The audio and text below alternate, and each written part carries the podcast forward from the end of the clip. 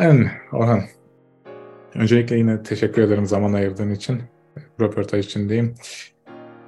Yani Orhan kimdir, ne yapar, e, Almancayı nasıl öğrendi, neden Almanca öğreniyor? Biraz bunlardan bahsedebilir misin Orhan bizim için?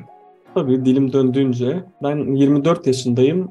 Trakya Üniversitesi Tıp Fakültesi'nde intern doktorum 6. sınıf tıp fakültesi öğrencisi oluyor. 5. Ee, sınıfın başında işte bizim tıpta uzmanlık sınavı dediğimiz TUS sınavı var. Ee, ona çalışmaya başlamıştım işte büyük hedeflerle.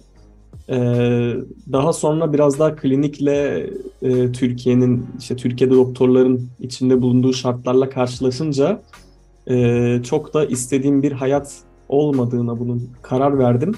E, tabii bu zorlu bir süreç oldu. Yani karar verme aşaması zaten bana kalırsa en zorlu süreç.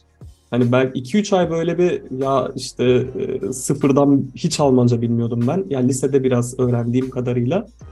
E, acaba sıfırdan bir dile mi başlamalıyım yoksa e, yani Türkiye'de hemen hızlı bir şekilde asistan olup işte e, uzmanlık sınavına hazırlanıp hayatıma burada mı devam etmeliyim derken 2-3 ay gerçekten hani e, ruhsal problemler, içsel çekişmelerle bu şekilde geçmişti. Ondan sonra tabii dediğim gibi e, mevcut koşulları gördükten sonra Almanca öğrenmeye, Almanya'da e, çalışmaya karar verdim. Yani en azından bunu istemeye karar verdim diyebilirim. Sonra Almanca çalışmaya başladım. Neden Almanca, neden Almanya, neden Almanca çalışıyorum?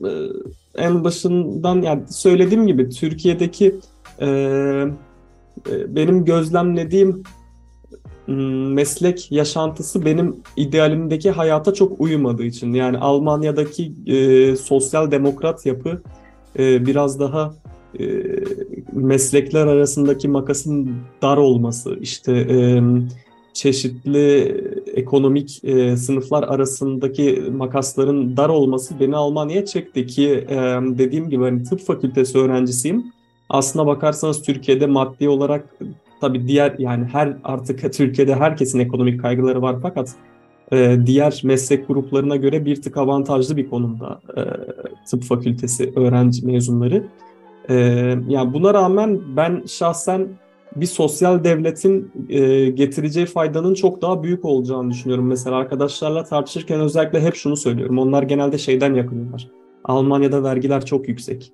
E, vesaire tarzı şeylerden yakınıyorlar. Hani e, biz çalışacağız, vergi vereceğiz, Almanlara mı gidecek bu paralar vesaire. Ben de onlara her zaman şunu söylüyorum. E, böyle düşünmemek gerekiyor. Verdiğimiz e, vergiler bize gelen hasta profili olarak bize geri dönecek. Kesinlikle. Bir de zaten burada yani Almanya'nın hakikaten yani vergi ve ya vergi konusundaki çizgisi çok çok kalın. Çok kırmızı bir çizgi var orada. Yani, yani affedersin şöyle söyleyeyim. Tecavüzden e, daha çok cezalandırılıyor burada vergi ile ilgili bir problem. Öyle söyleyeyim. Yani o yüzden e, yani ama düşünüp bakıldığı zaman yani daha demin bahsettiğin üzere bir yerde de artık dolaylı yoldan daha bir daha iyi bir yaşam için Almanya'yı tercih ettim e, demek istedim aslında bir yerde. O yüzden orada da şöyle bir şey devreye giriyor. Ben vergi veriyorum ve bu kaliteli hayat yani buradaki bu düzenin zaten sağlanmasının sebeplenebilir de sonuçta yakıt olan para aslında. Devlete giden para. Şimdi devlet devlet bu parayı nasıl kullanıyor? Konu o zaten. Aynen. Yani, bu, aynen. O yüzden yani buradaki hayatın e, şey olması, daha düzenli olması vesaire devletin bu parayı dediğim gibi buna yönelik kullanması ile ilgili. Ama yani bu siyasi tarafına daha fazla girmeden Orhan e, yani bir e, genel olarak yani bu süreçte peki şeyi soracağım dile gelelim biraz yavaş yavaş. Yani en büyük engeli ben genel olarak şu görüyorum dil. Yani evet. denklik süreçleri vesaire her şey tamamlanıyor. Bürokratik işler. Oraya belge gönderdim, buradan geldi, şuraya gitti, şurada geldi. Yani burada aslında dinleyicilere de şöyle bir bilgi vermek istiyorum, öneri vermek istiyorum. Genelde öğrenci istemeden en baştan denklik işlerini kafaya takıyor. Ki aslında en başta takılması gereken konu değil. Kesinlikle. Ve bu en başta denklik üzerine çok düşünmek dilin öğreniminin de önüne geçiyor. Çünkü enerji oraya gidiyor. Yani 100 birim enerji var 80'ini denkliğe veriliyor, 20'si dile veriliyor. Bu sefer dil öğrenilemiyor. Ve işin sonunda ben bu işin anahtarı diyorum genel olarak dile. Yani anahtarı eline aldıktan sonra kapılar zaten var. Doğru. Ama her türlü meslekte karşıya yine dil çıkıyor. Yani bunu onaylıyor musun? Daha demin zaten onayladın ama dilin en en büyük problem olduğunu onaylıyor musun?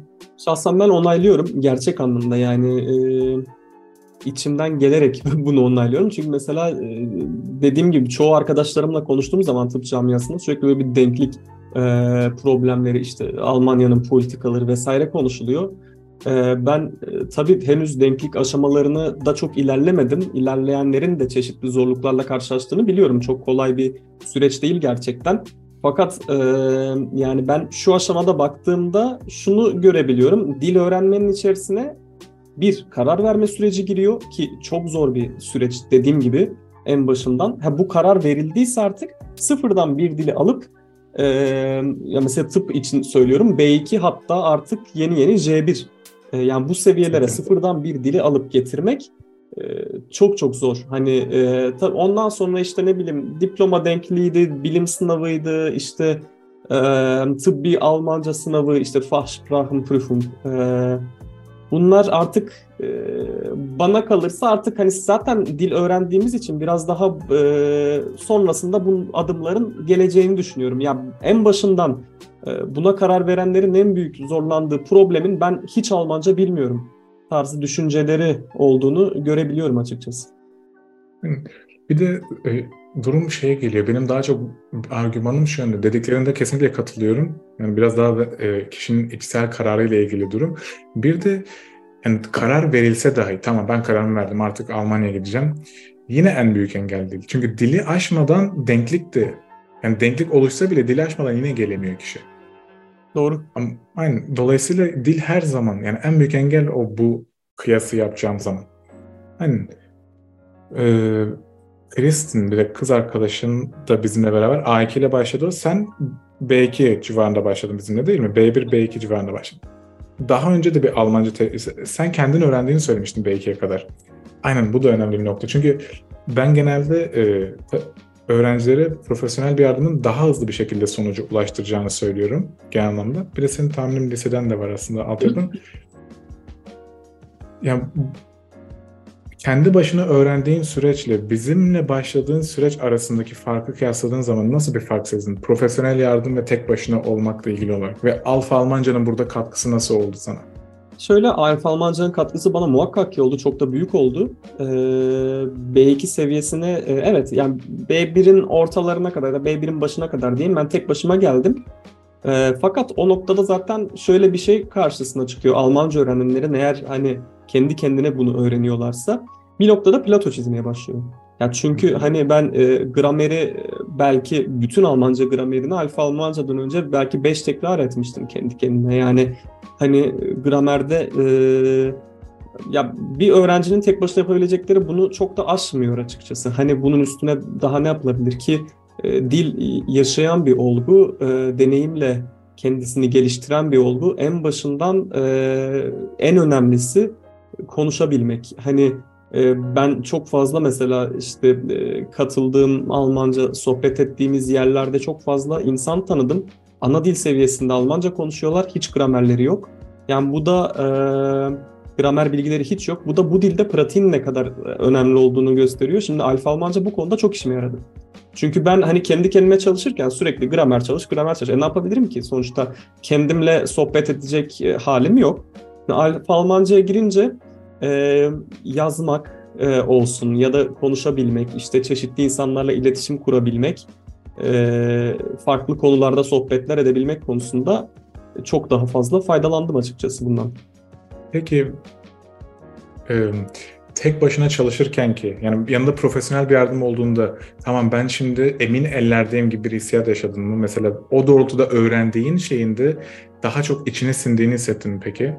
Kesinlikle. Ya şöyle zaten e, tek başına çalışmanın en büyük dezavantajlarından biri de şu e, yolunu bulamamak. Yani mesela ben e, aslına bakarsanız dediğim gibi hani B1 olmuşum. Hatta belki B2 olmuştum Alfa Almanca'ya geldiğimde kendim çalışarak ama bu bir gramer çapında B2'di. Ben kendimin asla e, o seviyelerde olduğumu hissetmiyordum. Kaldı ki mesela bir arkadaşım var benim. O da kendi kendine öğreniyor. Hala da o kendi kendine öğreniyor. Seviyesi benden belki daha yüksek, ileri e, ama yani bu işte kitap okumak vesaire olarak ya da dinlediğini anlamak olarak belki benden daha bile ileri bir seviyede fakat pratiği hiç yok. Hiçbir profesyonel gelmiyor ama nerede olduğunun kendisi de farkında değil. Ben ona diyorum mesela hani e, sınava çalışabilirsin işte Alfa Almancayı tavsiye ediyorum gel diyorum. Diyor ki ben hani o kadar ilerlemedim ya şunu söylemeye çalışıyorum. Profesyonel bir ortamda bulunduğu zaman nerede olduğunu daha iyi kestirebiliyorsun ve etrafındaki insanlarla kendini daha iyi kıyaslayabiliyorsun. Yani, yani gereksiz gereksiz yere zaman harcamıyorsun. Hedefe doğru bir yolda yani düz bir çizgiyle gidiyorsun. Yani sağlı sollu değil. Onu söylemeye çalışıyorum. Aynen, aynen. Ee, peki yolunu bulmakla ilgili olarak yolunu bulmaktan bahsettim. Bir de aslında e, sınavla ilgili durumda var aslında senin. Yani peki sınava yönelik olarak şimdi mesela öğrenciler genel Almanca öğreniyorlar. Tamam biz bunu öğretiyoruz. Genel Almanca öğretiyoruz. Zaten pratik kısmına değindin. Daha demin daha çok işte dilin pasif kullanımı, aktif kullanımı ile ilgili biz aktif kullanımının çok ön planda olması gerektiğini düşünüyoruz zaten direkt dilin. Yani onun yanında bir de sınava yönelik olarak. Çünkü sınav formatı genelde mesela bir Almanı C1 sınavına koyacağımız zaman geçebileceğini düşünmüyorum. Ki evet. söylüyorlar da zaten. Arkadaşlarım var. Söylüyorlar ya bu sınava mı giriyorlar? Nasıl ben yapamam gibisini. Peki bu doğrultuda sınava yönelik çalışma da önemli aslında. Sınavın formatına alışma. Şimdi belirli hassas bilgiler dışında sınava yönelik olarak nasıl bir etkisi oldu Alfa Almanca'nın sana olan? Hı hı. E, şu şekilde etkisi oldu. E, B2 kursunda zaten Alfa Almanca'nın e, daha çok hani e, şimdi benim e, az önce konuştuğumuz gibi kız arkadaşım e, önceki seviyelerde bulunuyor. Orada biraz daha böyle mention odaklı hani e, klasik e, diyebileceğimiz tabii Alfa Almanca klasikten farklı olarak çok fazla pratiği ön plana koyuyor ama hani biraz daha mention e, biraz daha klasik Almanca eğitimini de içeriyor ama B2 seviyesinde ben e, girdiğimden beri tamamen pratik odaklı ve e, aynı zamanda sınava odaklı e, B2 kuruna özel bir eğitim e, olduğunu gözlemledim. Bu şu anlamda faydalı, bunu şu anlamda faydalı buluyorum.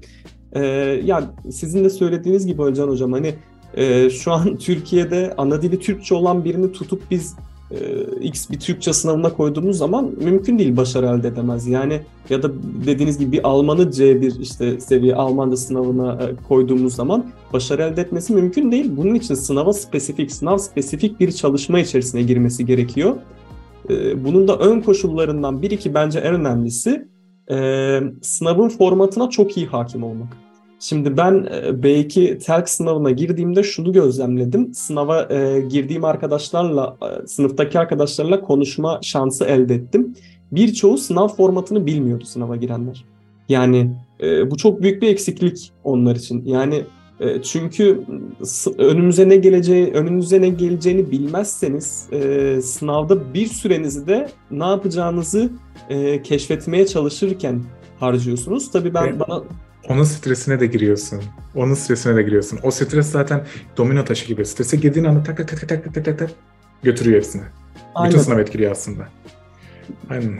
Ben Sözünü kestim bu kusura bakma. Devam edelim. Hiç önemli değil. Ee, ben B2 kuruna girdiğimde Alfa Almanca'da ilk başta çok garipsemiştim. Hani açıkçası ortamı işte e, Beşver'de e, şikayet mektupları yazıyorduk Almanca'da. Ee, ve ben hani bu ne, nasıl yazılıyor, daha önce hiç yazmamışım. Ya da mesela e, diskusyon, tartışma yapıyorduk arkadaşlarla. Daha önce hiç yapmamışım, nasıl cümleler kuracağım bilmiyorum, kendi kendime bir şeyler söylüyorum. Ee, sınav formatıyla hiç alakam yoktu ve hatta ilk girdiğimde kendime çok şey yapmışım. Ya ben çok gerideyim bu insanlardan, B2'deki insanlardan. Ama e, bir ay, hatta bir ay bile değil, 2-3 hafta belki geçtikten sonra artık gerçekten sınavın hangi bölümünde karşıma ne çıkacağını, işte e, nerede işte yazma kısmında nasıl bir şey yazabileceğimi, seçeneklerimin neler olduğunu, hangisini tercih edersem bana daha avantajlı olacağım, işte okuma kısmında nelere dikkat etmem gerektiği, yine dil bilgisi Sprachbaustein kısmında neye dikkat etmem gerektiği. E, yani e, sınav formatı 2-3 hafta içerisinde benim zihnimde iyice oturdu ve e, dediğim gibi sınava girdiğimde gerçek sınava sınıfın belki yarısı konuştuğum zaman sınav formatını hiç bilmediklerine şahit oldum ki yani ben e, bunu bir faktör olarak açıkça sınava girmeden hiç düşünmemiştim. Yani ihtimal vermiyordum hani e, sınava giren birinin bu formata hakim olmayacağını ama öyleymiş gerçekten. Ve insanlar zorlanıyor bu konuda. Alfa Almanca sınav formatını öğretmede ve sınava spesifik hazırlamada çok iyi bir kurum. Ya bence zaten en güçlü olduğu yönlerden birisi bu. Teşekkür ederim Orhan. Yani burada e, bu kadar detaylı ancak ben bu, bu şekilde anlatabilirdim zaten. Yani aynen. Genelde ben şeyi sevmiyorum ya. Yani biz buyuz buyuz demeyi sevmiyorum. Öğrenciler söylesin genel olarak diyorum böyle yorumlarını, yorumları nedir. O yüzden zaten daha çok öğrenci yorumlarını, öğrenci başarılarını paylaşıyorum. Aynen yani söylediklerin üzerinde e, yani faydalı olabilirsek hakikaten yine ben de burada Alican olarak Ayşe Hoca adına da çok çok sevindim. Yani ama en nihayetinde yine senin başarın dediğim üzere her zaman söylüyorum biz yolu gösteririz. Dinleyen öğrenci olur, dinlemeyen öğrenci olur. Şimdi orada biraz da yani krediler sana gidiyor aslında. Dediğimizi yaptın sonuçta bir yerde de. Ya tabii. Yani, aynen. O durumla aynen. Ee, onun dışında e, önerin olası, ol, olacak olsaydı yeni böyle yeni başlayanlara, ara seviyelerde olanlara, Almanca öğrenenlere bir ön, yani genel olarak hem dil öğrenimiyle ilgili hem psikolojik olarak yani önerilerin olacak olsaydı yani en başta ya keşke ben bunu bilseydim dediğin şeyler neler onun? Anladım. Ee, keşke bunu bilseydim dediğim şey ne? Ee, yani açıkçası dili ben şahsen e, dil öğrenmenin aynı zamanda bir ya tabii gelecek e, hayalleri yani bize bir gelecek hayali e, sunan bir şey dil öğrenmek ve e, bir hayalin kapısını aralıyor. E, o yüzden aynı zamanda bir amaç. Ama ben e, dil öğrenmenin bir amaç olmanın ötesinde süreci olarak çok keyifli bir şey olduğunu düşünüyorum. Kendi şahsım adına bir hobi aynı zamanda bir dil öğrenmek. Yani ben e, dediğim gibi uzmanlık sınavına çalışırken bu benim için bir sorumluluktu, bir ödevdi. Ödev bilinci oluşturuyordu ve bu beni zorluyordu. Dil öğrenirken ben her zaman, e, bunu siz de biliyorsunuz hocam daha önce de konuşmuştuk, dili bir hobi olarak gördüm. Yani e, herkese de bunu tavsiye edebilirim. E, ben dilin artık gerçekten hani beni bana zarar verdiğini, bir sorumluluklaştığını hissettiğim anlarda birazcık hani çekilip bunu tekrardan hobi noktasına geri getirmeye çalıştım. Bundan ellerle yaptım, interaktif e, şeylerle yaptım. Yani ne olabilir? Film izlemek, dizi izlemek ya da Alfa Almanca'ya girip sohbet etmek.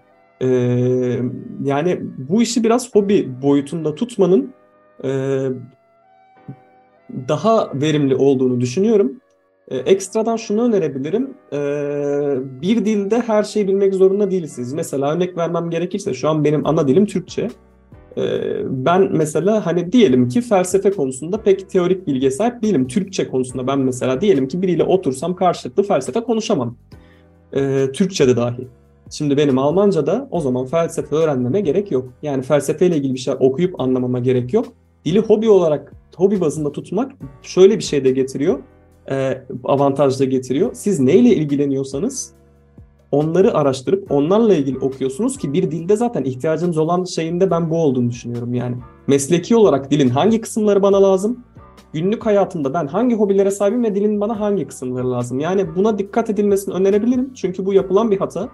İnsanlar özellikle vocabulary işte e, word shots öğrenirken e, Almanca'da her kelimeyi öğrenmeye çalıştıklarını görüyorum ve e, yani bu zaten mümkün değil artı e, avantaj yani bir faydası da olduğunu düşünüyorum. O yüzden hobi bazında tutmanın e, ve her zaman pratiğe, pratiğin üzerine gitmenin avantajlı olduğunu söylüyorum. Dediğim gibi çok fazla insan tanıdım. E, ana dil gibi Almancaları var ama gramerleri hiç yok. Gramere kendilerini çok da kaptırmamalarını tavsiye ediyorum ki ben B2 Almanca sınavında e, özellikle konuşma kısmında hiçbir prüferimin işte sınav gözetmeninin e, grameri e, hiç e, önemsemediğine direkt sınav deneyimi olarak şahit oldum.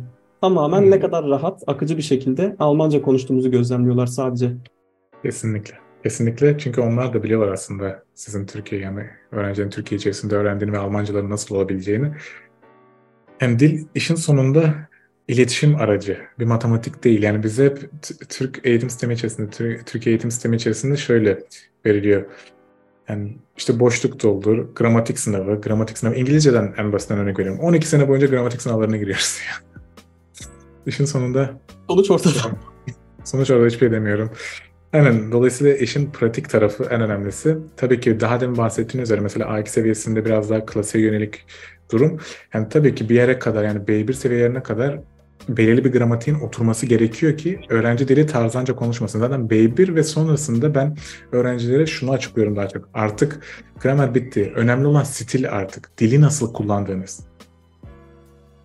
Yani hani Thomas Mann'la Goethe aynı şekilde kullanmıyorlar dili. İkisi de yazar. Aynen. Aynı dil Almanca. Ama kullanım şekli var farklı. O yüzden bir yerden sonra gramer kalmıyor. E, durum neye giriyor? Pratik, stil tamamen. Aynen. Burada bir de içsel dışsal motivasyonu değineceğim. Bu dediğim durum biraz da aslında pedagojik, yani aslında psikolojiye de giriyor. İçsel ve dışsal motivasyon olarak. Sen daha çok hobi olduğu zaman içten gelen bir motivasyonla yapılmasını öneriyorsun ki ben de bunu öneriyorum. Aslında birleştirilmesini istiyorum. Yani istenen bir şeyle mecbur olunan bir şey arasında bir denge kurulmasını öneriyorum genelde Almanca için. Çünkü mecbur olduğumuz taraf Almanca bize işte başka bir şeyin kapısını açacak. Yani o kapı için, o kapı aslında benim motivasyonum ama ben bunun için Almanca öğreniyorum. Bu bir zorunluluk o zaman.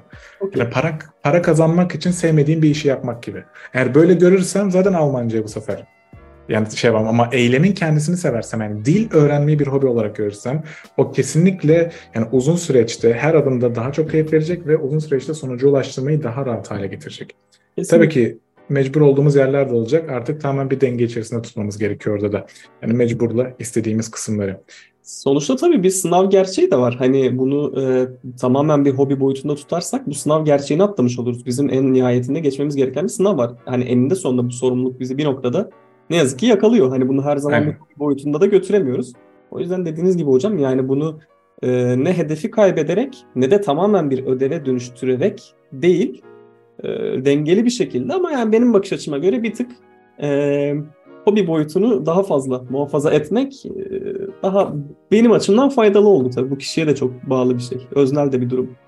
Aynen kesinlikle kişiye de çok bağlı bir şey. Bir, yani bu konu artık derin derin derin gider çünkü yani senin seviyelerinde artık ben şunu da söylüyorum önce en başta. Yani A1 A2'de başladığı zaman arkadaşlar bu süreçte öğrenmeyi de öğrenin. Yani biz öğrenmeyi öğretiyoruz bir yerde de aslında. Daha doğrusu öğrenmeyi de öğretiyoruz bir yerde. Çünkü bir yerden sonra artık öğrencinin benim için hangisi daha iyi çalışıyor, hangisi daha kötü çalışıyor diye yani şey gibi uçan balon içerisinde yukarıya doğru götüren araçları tutacağız. Ağırlık yapıp bizi aşağı tutan şeyleri aşağı atacağız. Bu doğrultuda en optimal öğrenme şeklini yani kişinin öznel kendisi için, bireyin kendisi için en optimal öğrenim biçiminin bir yerde de kendisi keşfetmesi gerekiyor. Bu doğrultuda da aynen yani bunu keşfetmiş olman da sevindim Orhan ve hobi olarak görmen de dediğim gibi yani büyük bir etken bence burada öğrenimin rahatlatması açısından. Onun dışında şeyden de bahsettin. Yine mesela sınavdan konuştuk. İşte sınava yönelik hazırlanmamız gerekiyor. Kesinlikle zaten o bir mecburiyet. Burada da şeyden de bahsedeceğim.